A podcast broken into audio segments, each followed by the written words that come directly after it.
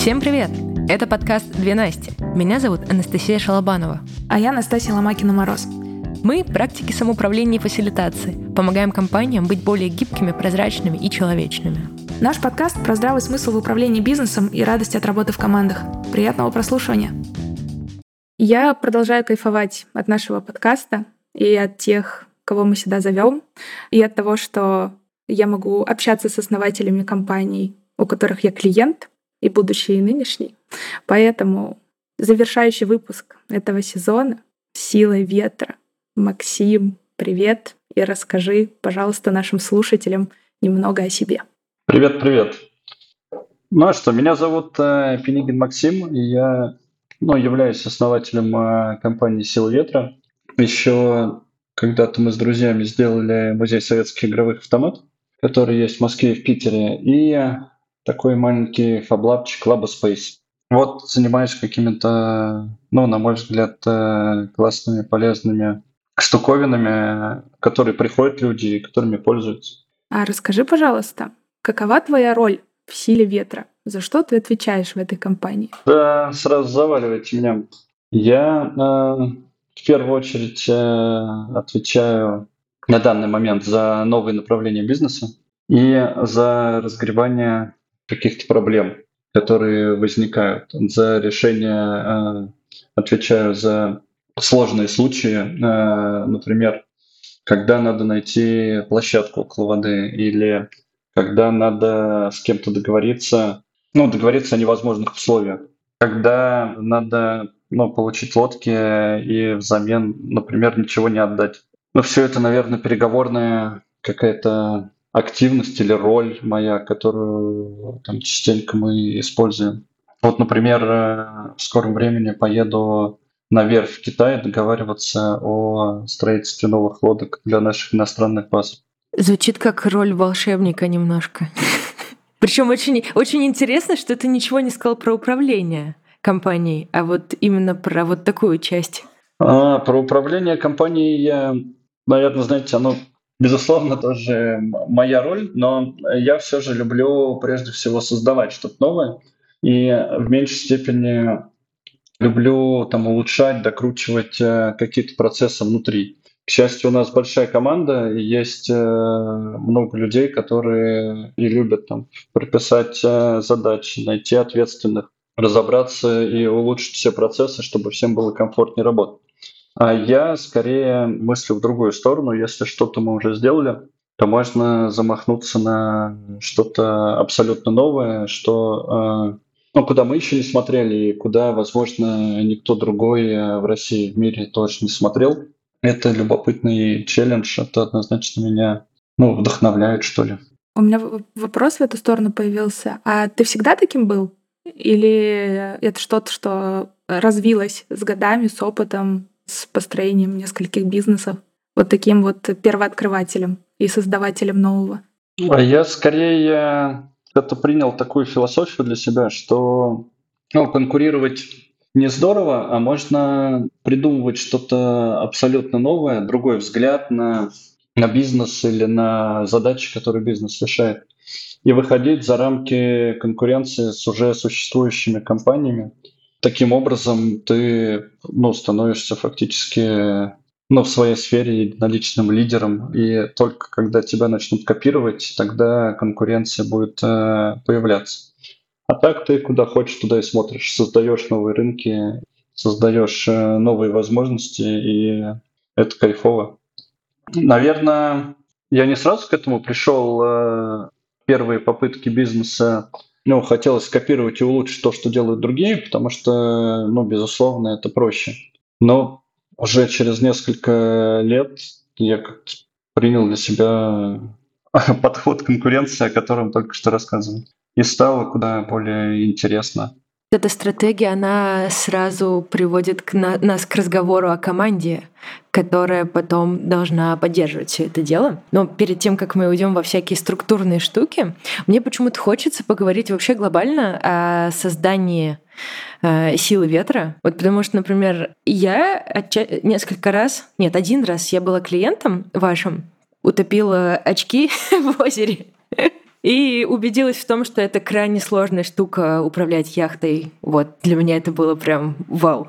И э, в тот момент э, начали с разных концов долетать вообще слухи о вас, при том, что я этой темой не интересовалась, но вот оно как-то постепенно становилось все громче, все ярче, и мы стали замечать, что вы появляетесь там в разных локациях. Вот сейчас про Дубай услышали. Э, буквально вчера я общалась с ребятами, которые вернулись с вашей турецкой регаты в полном полном восторге и в каких-то просто соплях, слюнях от радости. Вот. Это, это безумно классно слушать. И хочется поговорить о том, а как вообще все это появлялось? Как появилась идея? Как эта идея начала развиваться? И, возможно, вот такой, знаешь, краткий экскурс до точки сейчас. Попробую, попробую рассказать. Хотелось бы, чтобы стояла фантастическая история за там, созданием компании, но мне кажется, она абсолютно банальна. Меня позвал товарищ э, в Хорватию походить на лодке, Сергей Арианов. Я был уверен, что это очень дорого, что невозможно, и как-то это странно, сложно. Решился и невероятно кайфанул, как и многие, кто впервые попадают на лодку. Мне повезло, Серега назначил э, меня старпомом, а сам он э, шел тогда первый раз капитаном. Поэтому на меня свалилось много дополнительных ролей, и э, задач, которые нужно было решать.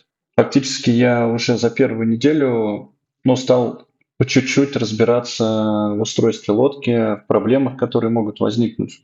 Мне стало настолько интересно, что по возвращению я пошел э, в школу и стал учиться на права. Через год у меня уже были права, и там за плечами, наверное, может быть, около двух тысяч морских миль. И все, и понеслось. А, а что понеслось? Хотелось э, поделиться знанием о том, что яхтинг и парус – это очень интересная, любопытная штука со своими друзьями, вовлечь их. Э, и уже через год у нас была первая флотилия, состоящая из 50 человек. Мы как раз э, пошли в Турцию, в район Мармарис, где я за две недели до этого как раз сдал на права.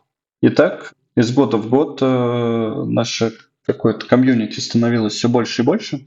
Сначала я лично знал всех э, ребят, которые ходили на лодках. Потом, э, наверное, спустя 3-4 года я знал э, всех, кто через кого пришел, кто кого позвал, какая компания, кто где учился. Мы, можно сказать, развивались достаточно органично. Если там первая регата была там, с 50 участниками, то пятая, например, там где-то 250-300. Но какого-то прорывного роста не было. Это связано с тем, что мы поняли, что надо наращивать наши компетенции, учиться, ходить в разных регионах и воспитывать э, своих капитанов, с которыми тебе комфортно находиться на лодке, которые друзья в твоей обычной жизни и с которыми просто кайфово поболтать. Это не люди, которые 50 лет провели в море. Безусловно, с такими тоже интересно, и можно кучу всего нового узнать. Но наш подход был э, именно показать, что такие же, как ты, могут ходить э, под парусом. И ничего сложного в этом фактически нет.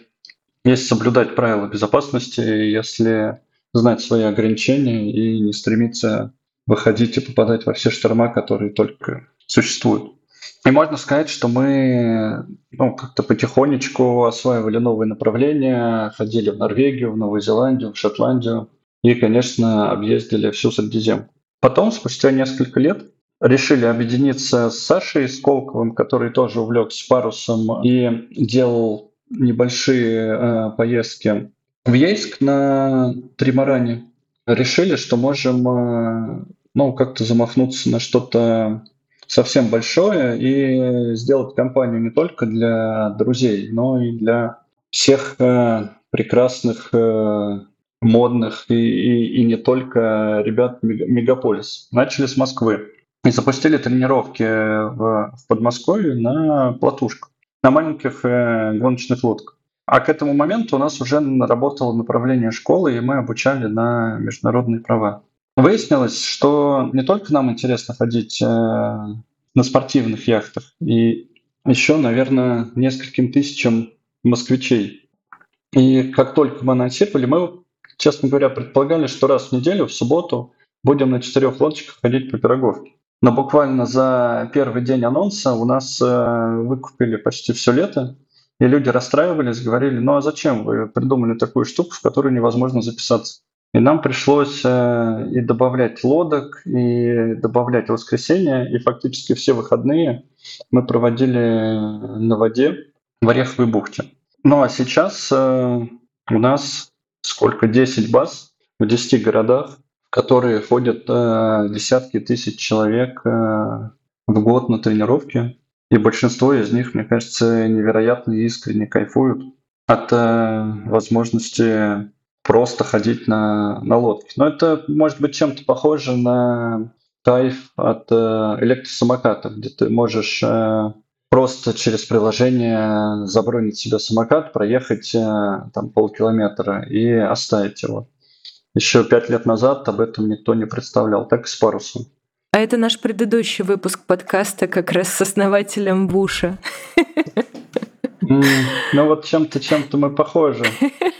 Вот извините, что тоже чуть-чуть отойду от темы. Моя личная трагедия, что ли. Я как-то послушал разговор э, в Сочи ребят, которые хотели запустить сервис проката электросамокатов. А я очень люб, люблю самокаты, катаюсь на них, э, наверное, последние лет 20. Но я был на 100% убежден, что эта идея не, не будет востребована что, может быть, где-то в Европе, там, в каком-то Дюссельдорфе, в Берлине это зайдет, а у нас э, нет. Конечно, сейчас успех сервисов э, проката самокатов показывает, что я был неправ. Меня, наверное, в такой оценке э, сгубила самоуверенность и э, то, что я опирался на, на свой опыт не понимал, что может создаться целая индустрия, которые люди, если их спросить там еще пять лет назад, готовы ли они кататься на электросамокатах, они бы с уверенностью сказали, ну, на мой взгляд, нет. А при этом, когда они видят, что вокруг э, все катаются, появляются амбассадоры, рассказывают, что это клево, удобно, то формируется потребительский опыт, количество клиентов вырастает в какой-то геометрической прогрессии. Но себе пока до сих пор не могу такую ошибку прогнозирования простить. Но рад, что у ребят все получилось. У меня ощущение такое от силы ветра. В плане того, что вот вокруг вдруг все начали ездить где-то тут у нас в Митино, по-моему, ну, в общем, там, где Строгино, и вот это вот все, да, тоже в Подмосковье, еще где-то в Турцию. Ребята из Сеттер сделали криачеллу на регате. И вот вообще регата, парус лодки вдруг стал таким в хорошем смысле мейнстримом. Типа, круто, все это делают в Москве. Типа, надо ехать. Что поделать на выходных? Полежать, посмотреть фильм или пойти покататься на... поплавать на лодке, походить на лодке, да, наверное, э, в, в Старогино. И это так здорово. Мне, как человеку, выросшему на реке, это так приятно, что вот такая вот культура реки, культура отдыха на воде, на природе, она вот стала таким каким-то сейчас мейнстримом. И все набирает и набирает обороты. Это очень круто. Вот примерно так же, как с самокатами. Но с самокатами у тебя не получилось, зато вон лодки как полетели. Но кажется, что это еще начало пути. Все же есть примеры стран, э, в которых проникновение парус куда больше, чем э, в России. Но очень приятно, что несмотря отсутствие большого количества воды э, вокруг города находятся места, и там москвичи э, там с удовольствием приезжают э, как раз к воде походить на лодочках. Безусловно, там тот же Дубай или Барселона, Стамбул имеют э, куда больше возможностей и, и мест, где походить э, под парусом. Ну да, у нас э, водный стадион, э, Строгино и, наверное, Пироговка – это три основных места. Но при этом э, приятно, что летом все забито парусами. Надеюсь, что будем работать, и скоро и чистые пруды, и патриарши, и, и может быть, Яуза будет заполнена маленькими лодочками парусными. Это было бы круто. Есть дальше вопрос про команду вглубь? Вот вы так развивались, и ты так с такой любовью говоришь о том, что у тебя когда-то свой случился опыт вот любви к э, лодкам, к воде, и тебе захотелось этим поделиться. И, ну, как мне кажется, чтобы такой э, бизнес стал еще и успешным, и таким популярным, таким громким, э, нужно, чтобы команда, в команде были люди, которые тоже в это дело все влюблены. Ну, то есть э, как-то так надо находить людей, которые бы не просто работу работали, но и как бы вкладывались и сами кайфовали от продукта, или от продуктов в вашем случае, от вообще самой философии и так далее. Вот что для тебя супер важно в людях, которые к вам присоединяются, и каких людей вы искали, и, может быть, ищете все тех же, или это трансформировалось? Безусловно, очень всегда очень хочется, чтобы люди, которые работают в команде, были влюблены в продукт и при этом э, были высококлассными специалистами. И мы стараемся таких подбирать, и более того, когда ты находишь э, специалиста, всегда есть возможность любить его в свой продукт. Не обязательно он должен ходить э, заранее под парусом. Но э, хотелось бы, чтобы за первые полгода, год э, он воспользовался нашими продуктами и понял, что да, это подходит, да, это цепляет. И, безусловно, это важно даже для разговора с аудиторией. Мне кажется, что сложно там, э, работать у нас и не любить парус, э, не любить воду. Или там в сервисе самокатов и люто ненавидеть, например, самокатов, самокатчиков. То же самое. Как мы подбираем людей, сложно сказать. Безусловно, пользуемся стандартными методами хедхантера. Мы пользуемся иногда в рекрутинговых агентствах подбором специалистов. Но я всех сотрудников, которые к нам приходят, на финальном этапе собеседую, ну, потому что хочется понять, э, что за человек, зачем он пришел, э, сколько он проработает, э, или же там он хочет получить там галочку у себя в резюме, что работал силой ветра и уйти. И на таких этапах я не, ну, в 99% случаев я не блокирую найм, но я уже понимаю примерно, с кем мы будем работать и сколько человек э, будет в компании у нас находиться. Очень хочется, чтобы все в команде были максимально классные, насколько это возможно. Потому что это выбор руководителя, каких набирать э, людей в команду, дурацких или классных. И э, вроде бы с дурацкими можно работать, но зачем? Лучше с классными. Кто такой в вашем понимании классный человек? А вот я как раз э, из тех, кто любит расписывать э, и э, там находить критерии там классности. Я ну, сразу чувствую классный, не классный, добрый, э, злой. Э, это очень легко как-то определяется. Но для меня. Ну, безусловно, можно чуть-чуть человека менять. Если он попадает в среду, где все добрые, а он был э, средним, то он скорее тоже станет добрым. А вот злой там не очень приживется в среде добрых. Или там скучный в среде веселых. У нас есть уже два критерия. Добрый и веселый. Значит, классный. Да нет, это все ну, так, так не работает в лоб. Понимаю. Это я провоцирую. Да.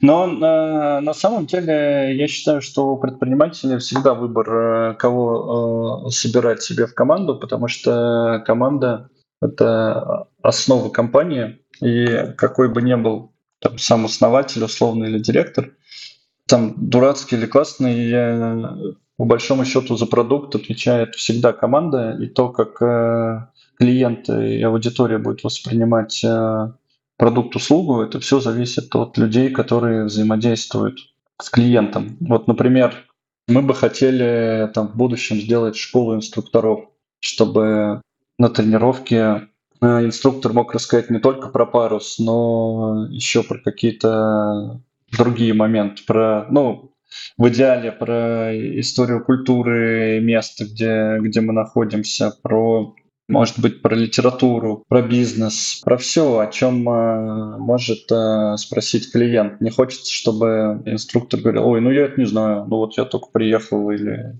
мне еще не, не, не рассказали.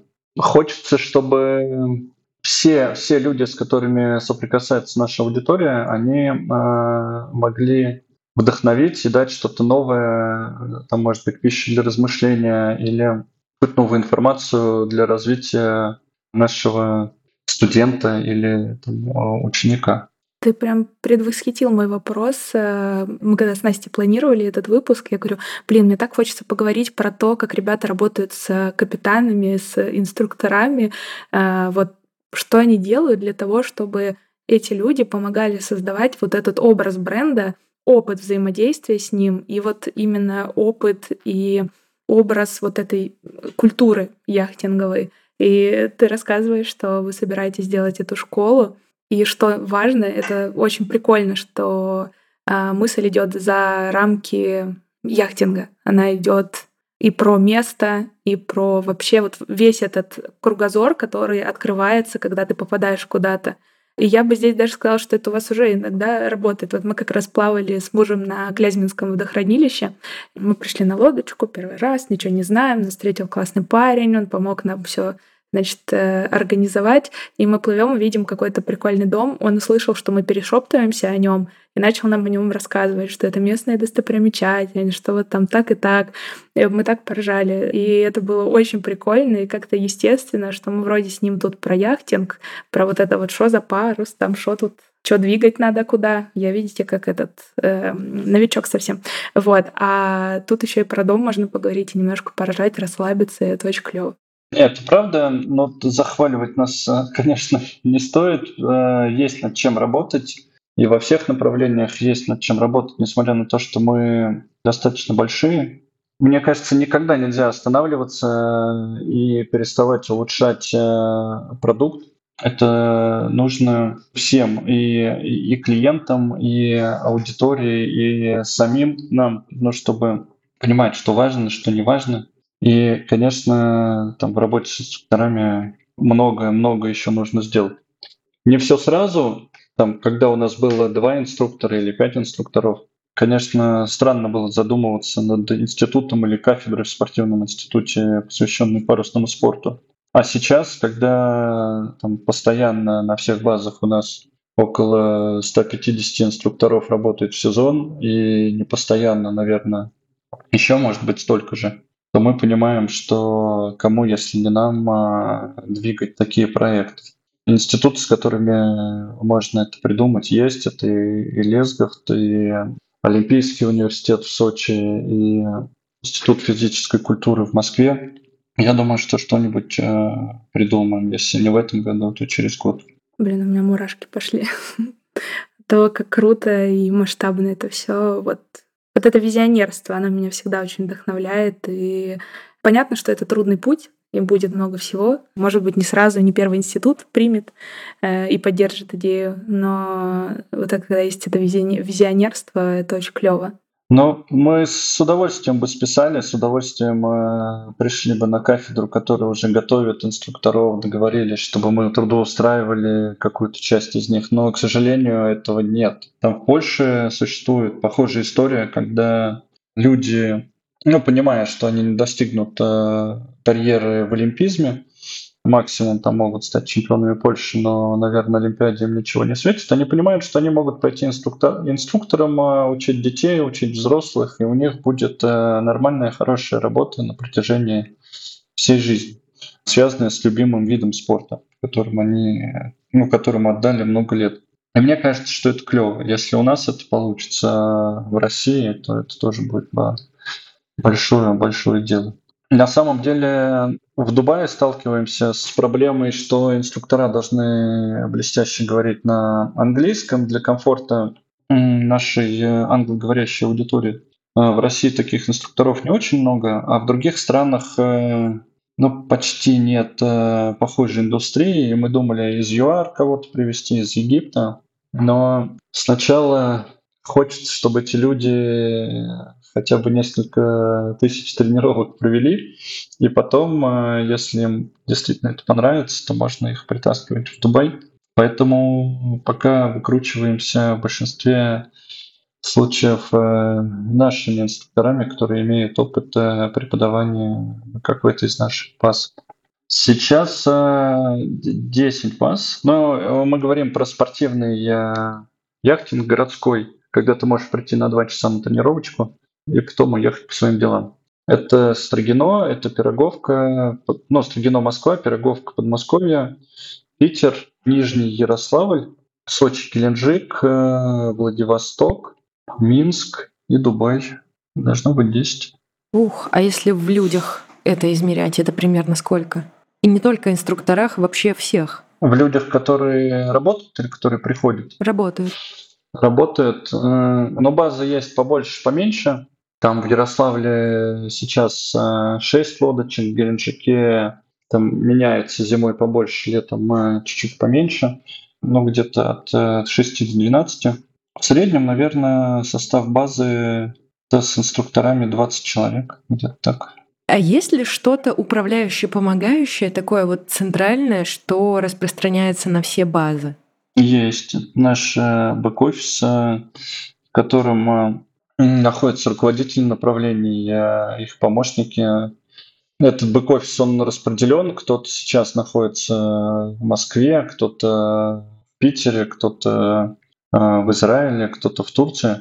Такая команда, это, наверное, человек 70 кто помогает создавать все продукты, которые у нас есть. Да, даже страшно говорить о таких э, количествах э, людей, если так можно выразиться.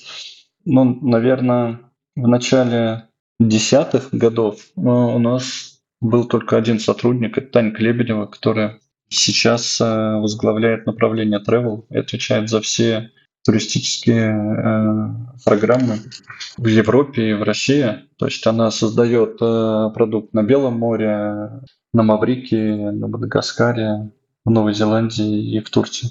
А вот теперь у меня мурашки.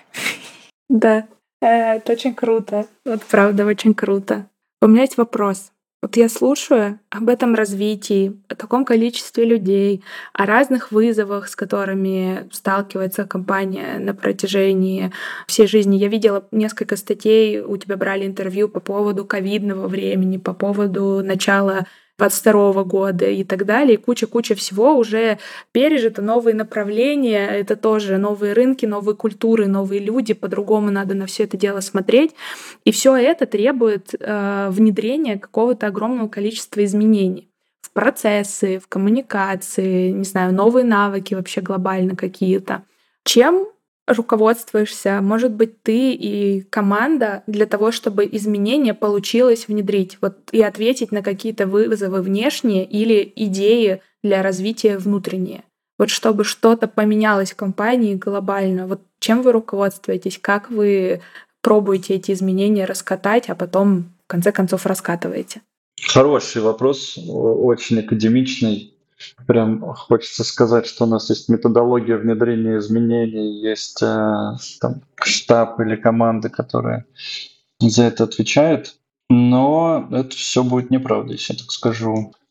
Действительно, мы понимаем, что мы достаточно бурно растем. Мы понимаем, что у нас появляются новые направления, и мы там, ну, скорее уже не микростартап, а какая-то большая штуковина понимаем и стараемся потихонечку решать э, накопленные проблемы.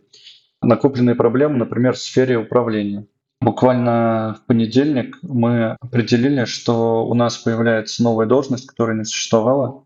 Это генеральный директор. И э, Вова Замский у нас, э, который до этого отвечал за финансы, за юридическую часть, он будет теперь курировать весь бизнес. Я, например, сосредоточусь на новых направлениях, на ньюбизе. И, ну, как всегда, буду пользоваться продуктом и говорить, что мне не нравится, что надо исправить. Такая зануда мелкая, знаете, там говорит, ой, а что это у вас тут паутинка висит, или почему указатель грязный, а что, ну, и, и так далее. Вот я таким занимаюсь, потому что, в принципе, у нас э, внутри все больше хвалят, чем э, критикуют. Я такой, наверное, периодически злой бываю. Директор по качеству. По, по качеству, ну, наверное, Мне да. больше нравится маленькая зануда. Ну да, это название лучше. Я категорически не люблю ругаться, но иногда приходится. И вот хожу, там, говорю, что вот это, вот это можно исправить. Не с точки зрения там поругать, не с точки зрения как наказать кого-то, а с точки зрения того, что можно сделать лучше, что к следующему разу можно исправить для того, чтобы там, наша аудитория могла больше кайфовать. Но если возвращаться к изменениям, какие изменения? Я ну, считаю, что основное это нам стать более управляемыми и более сфокусированными на получении э, запланированного результата. Если пару лет назад мы могли бросаться э, в авантюры, говорим, а давайте там достроим еще 50 лодок, а давайте э, там пойдем какую-то супер экспедицию сделаем с Канар до Исландии. А давайте, это, ну, это должно понравиться людям. И запускали без исследований, без общения с аудиторией. И иногда сталкивались с тем, что нам не хватало времени раскачать э, маркетинговый продукт, э, рассказать людям, насколько классно и почему стоит идти именно в это направление. И таким образом мы получали какие-то катастрофические убытки. Сейчас, надеюсь, таких э, необдуманных историй не будет. Меня чаще начнут приземлять и говорить, давай это сделаем через год, а не сейчас. Какие-то проблемы или идеи будут, наверное, сами отпадать. А как вы внедряете вот эту штуку? Внедряем? Ну, то есть, что вы делаете для того, чтобы стать более управляемыми? Или, точнее, не так, нет, э, плохо вопрос. Э, вот вы решили, что надо стать более управляемыми, и это же нужно внести какие-то изменения в компанию. Ну, то есть в принятии решений, может быть, в раздел э, зон ответственности. Вот как вы приходите к людям, э, может быть, ты, может быть, кто-то еще из управленческого состава, и говорите, ребята, мы меняемся. Вот как дать людям вот эту мотивацию найти изменения, потому что изменения всегда требуют ресурса, ну, как мне кажется. Да, изменения требуют ресурса, э, безусловно. Но тут надо иметь в виду про разговор внутри команды или трансляция наружу. Ну, внутри. Внутри э, у нас есть общий созвон раз в две недели, все делятся новостями. Коротко, по три минутки, получается, по две минутки, получается, чуть больше часа мы общаемся со всеми руководителями. И там обсуждаем фокусы, кто, кто на чем сфокусирован. И все изменения, которые важны, о которых должны люди узнать, они там звучат мы рассказываем, где у нас, э, куда направлен сейчас фокус, кто за это отвечает и почему мы это делаем. Странное ощущение, что все знают о кризисе э, роста управленческого, когда там что-то растет, э, то ну, могут возникать проблемы. И мы об этом знаем. И мы еще и растем. И мы и знаем, и растем, и, и понимаем, что надо решать, но нет никакой методички, по которой можно решить. Там прочитал ее, взял там для себя пункт первый, второй, третий, так там типа под пункт А не подходит, Б подходит. Все сделали, раскатали, проблем не стало. Ну, к сожалению, бизнес, управление бизнесом это очень творческая, творческая штука, в которой непонятно, как, какое решение в долгосрочной перспективе как повлияет. Да, может, к счастью, а не к сожалению. Может, и к счастью, да. А то бы бизнесом занимались только математики, которые могли бы все просчитать, и все было бы скучно и просчитано. Да, так составил модельку, она тебе рассказывает, что бизнес загнется через 7 лет. Такой, ага, так этим не буду заниматься, давайте другой попробуем. Сдавать в аренду асфальтоукладочные станки какие-нибудь или машины. Стараемся, стараемся меняться мы, безусловно, и без изменений там не то, что нельзя, не получается эффективно реагировать на вызовы и форс-мажоры, которые постоянно вокруг сейчас э, случаются. Горизонт планирования, мне кажется, сократился там с пяти лет до, э, может быть, пяти недель. Но, несмотря на это, все равно же надо как-то как-то продолжать работу. Странно поднимать лапки и говорить, ой, что-то не то, давайте мы возьмем паузу на пару лет и вернемся к работе через два года. Так не работает. Поэтому все время приходится искать путь. Но недавно меня спрашивали, можно ли сравнить попадание в шторм с ну, и поведение капитана с тем, как э, вести бизнес э, в режиме полной неопределенности. И мне кажется, очень много общего. Должна быть уверенность, должны быть э, четкий план действий, который надо выполнять, и всегда э, смотреть, туда ли ты идешь, и иметь возможность э, поменять план, понять, что мы идем там в скалы, и резко отвернуть, сказать, что появился новый план, теперь идем сюда. У меня здесь возник вопрос. Ага. А вот как вы понимаете, идете вы в скалы или нет? Вот как вот эта вот э, стратегическая история происходит? Ты залетаешь с какой-то новой идеей к руководителям, или вы вместе как-то делаете, или вообще откуда-то еще приходят идеи? Но идеи, возможности э, приходят прям огромное количество от открытия филиалов в разных городах и странах до каких-то более фантастических, э, а я даже не знаю, что фантастическое мне не нравится слово, потому что оно вроде бы не недостижимое, а у нас все идеи, они достижимые, давайте его не будем использовать, слово фантастически. Есть какой-то синоним похожий? Ну, до, что до, до чего-то очень масштабного, может О, быть. точно. Есть очень какие-то штуки, которые близкие, и можно решить типа так. А есть что-то, где нужно прям подумать. Но условно базу в Подмосковье мы открывали и понимаем, как там еще одно открыть. А, не на Пироговском, а на Клязьминском водохранилище. Или на, ну, не, не на Клязьминском, на Песто. В Китае мы еще не открывали базу в Дубае открывали, там Абу-Даби, наверное, нам чуть-чуть э, более понятно, а Барселона еще непонятно. Чуть более масштабные идеи – это строительство верфи. Там как в России, так и за ее пределами. Очень хочется научиться строить большие качественные лодки для того, чтобы люди, которые ездят в Средиземку, могли бы посмотреть и наши красоты на Байкале, на Дальнем Востоке, на Балтике, на, на Черном море, на Волге. На Волге огромное количество водохранилищей. Ну и в Барселоне хочется тоже открыться. Я Барселону не очень люблю, но ну что делать? Город хороший. Стамбул тоже супер челлендж, э, кажется, где, ну, если не в Стамбуле, то где? Давайте, очень надо, очень мне здесь надо. В Стамбуле. Да я согласен, надо делать. Вот. И все, все потихонечку. Ну, вот и порешали.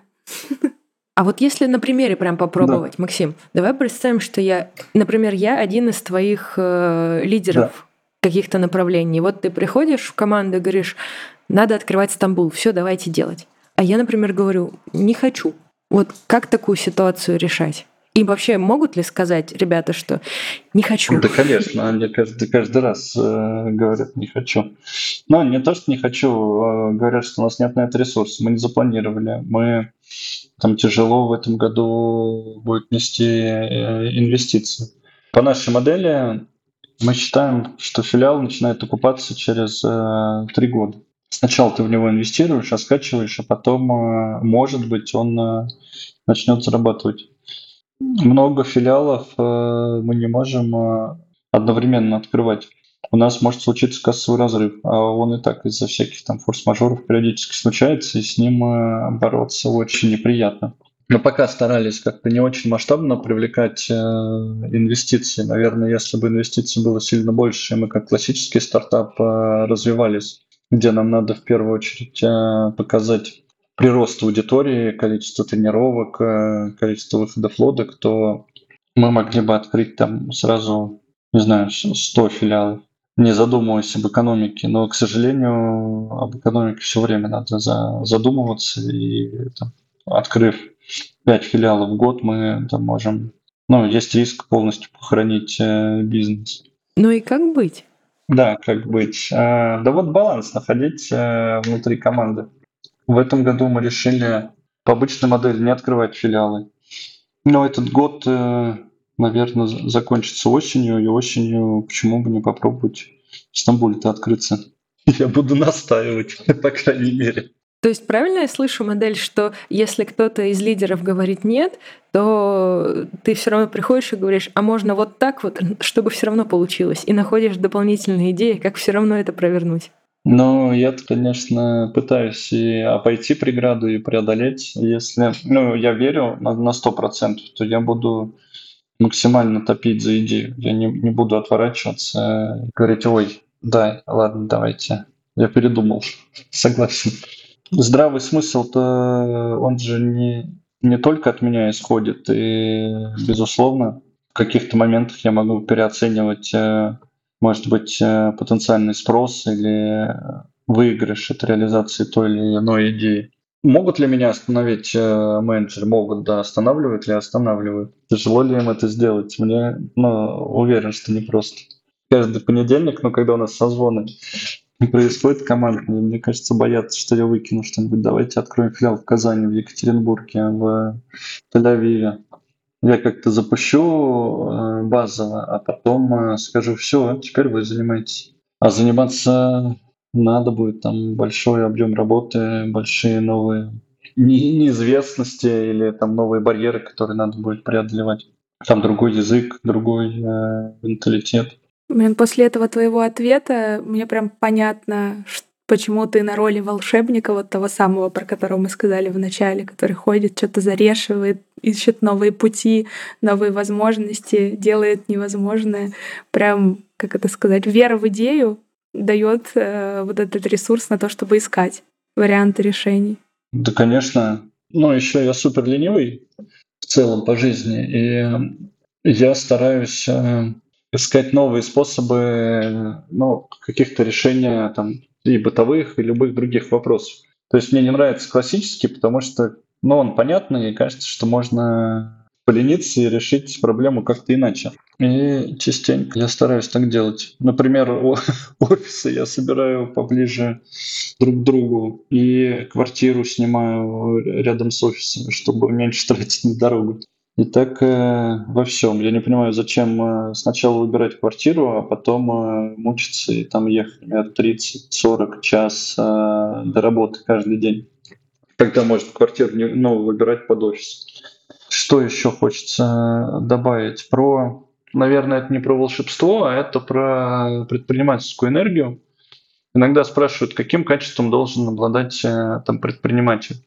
Он должен быть умным, там, сильным, каким-то харизматичным. А мне кажется, что в нем должно быть э, куча энергии, чтобы заражать э, команду, заражать э, других людей своими идеями и иметь э, ну, возможность э, обходить все препятствия, преодолевать э, и, в принципе, не замечать. Самые, наверное, успешные предприниматели, они, э, ну, прям от них энергия исходит за километры. Я таких встречал, я, я абсолютно не такой. Вот, я видел людей куда более энергичных, перед которыми открываются все двери и законы мне кажется, даже физики не, не работают. А, ну, знаешь, а, мы вот с Настей в консалтинге довольно давно, но именно как предприниматели сейчас вот последние несколько лет только вылупляемся. И это прям первые шажочки наши. И я могу сказать, что разговаривая с тобой, я сейчас заряжаюсь как от батареечки. И это очень прикольный опыт. Именно вот такой предпринимательской задорной батареечки. Так что очень даже есть там энергия. У меня не закрыто еще несколько э, гештальтов. Не до конца понимаю, что значит это слово, но звучит э, солидно. Я, например, очень хочу сделать музей компьютерных игр. Последние, наверное, лет 8. А энергии на это не, пока не находится. А как мы знаем, нет же ничего сложного, если есть энергия. Берешь и делаешь, и все, все получается.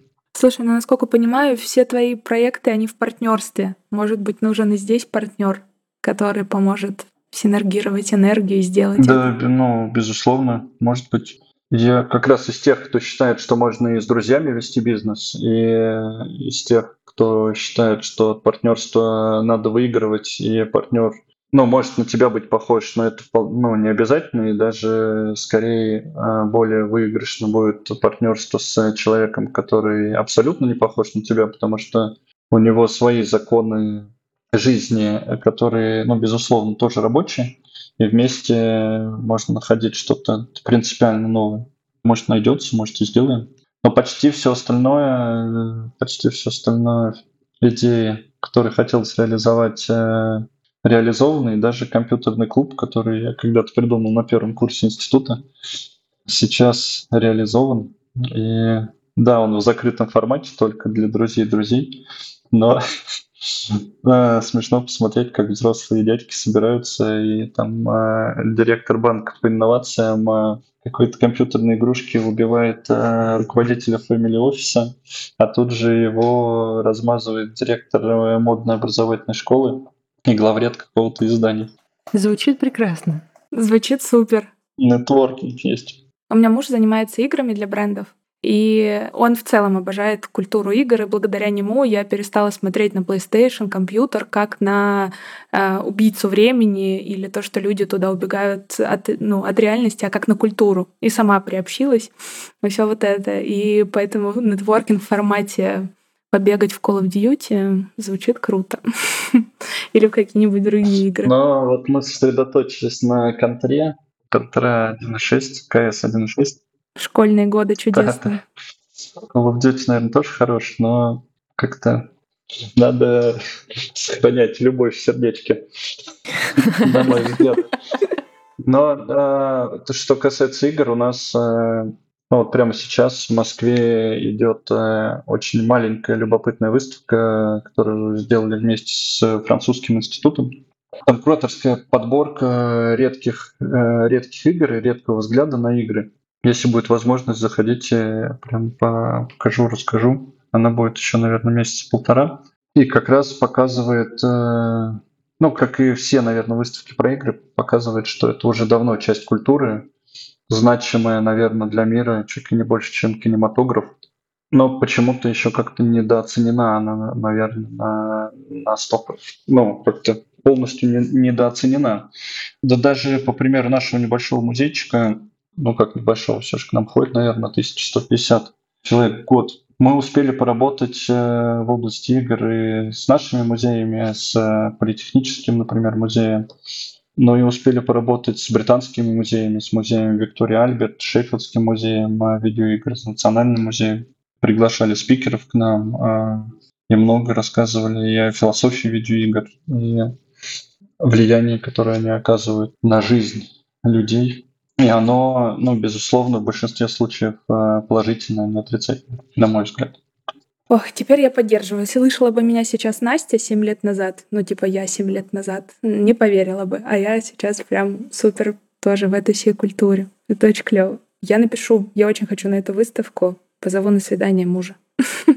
Слушай, мы поговорили вот про эту историю с музеем компьютерных игр, как твой какой-то проект, который хотелось бы еще воплотить но пока нет энергии туда. И хочется завершить наш разговор сегодняшний вот таким вопросом. А какой вызов перед тобой сейчас самый вот большой, самый челленджевый стоит, который нужно зарешать, который нужно, на который нужно ответить, как перед предпринимателем? Мы хотим э, сейчас э, убедиться в том, что наша модель э, жизнеспособна на других культурах, на других рынках в Дубае, в Китае, в Испании, там, в Америке.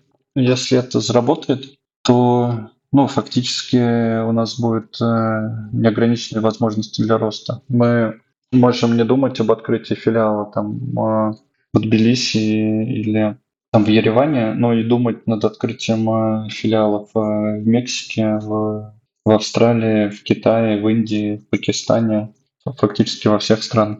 Такой челлендж по предварительным оценкам, по опыту работы с иностранной аудиторией в Дубае, кажется, что люди по всему миру примерно одинаково кайфуют от паруса, от яхтинга, и это здорово. Наш первый клиент, э, иностранец э, в Дубае, был ливанец, который хотел устроить э, праздник для жены и позвал всю семью на парусную тренировку. Говорит, надоели моторные яхты, э, там вот это шампанское э, бестолковое, а хочется получать какую-то искреннюю эмоцию. Вот, и таких людей все больше и больше. Очень хочется пожелать вам удачи э, в проверке этой гипотезы от всей души. Пусть она подтвердится. Спасибо. Слушайте, ну, мне кажется, это отличная нота для того, чтобы завершать наш разговор. Максим, хочется тебя супер поблагодарить за то, что ты к нам пришел, потому что разговор получился офигеть каким вдохновляющим для меня, очень заряжающим и полезным. И с точки зрения энергии, которую получилось вот создать, и с точки зрения каких-то знаний, взгляда, подходов, э, мышления — вот, поэтому прям очень благодарна за то, что ты пришел. Очень-очень клевый разговор. А я получаю искреннее удовольствие от того, что получается прикоснуться к модели мышления. И вот у тебя она очень особенная. Она прям очень не похожа на то, с чем мы часто сталкиваемся. Она визионерская, и она про то, что что делать, не про то, как. Как придумается уже решиться на месте, а вот про то, что делать, где найти эту идею. Мне кажется, это супер ценная штука, которой бы очень хотелось поучиться. Поэтому спасибо тебе за то, что поделился этим. Ну что, дорогие слушатели, я надеюсь, что вы тоже, так же, как и мы, вдохновились нашим разговором. И обязательно, в каком бы городе вы не были, съездите силой ветра в путешествие и станете ближе к культуре путешествий на яхте, к воде, природе и, как некоторые мои знакомые называют, к этим лагерям для взрослых, которые на регатах происходят, и люди оттуда возвращаются другими. Главное купить резиночки для очков, чтобы не утопить их, как я. Это важно. А мы с вами прощаемся и заканчиваем этот сезон. Скорее всего, мы вернемся в другом формате, уходим в творческий отпуск, чтобы все придумать, перепридумать и сделать э, наш подкаст а может быть что-то другое, еще более полезным, классным, интересным и живым. Как всегда, приглашаем вас в наш телеграм-канал «Агенты изменений» и слушать другие наши выпуски. У нас много классных и предпринимателей, и мы с Настей болтаем клево. Поэтому до новых встреч. Пока-пока. Очень надеемся, что скоро с вами увидимся. Пока-пока.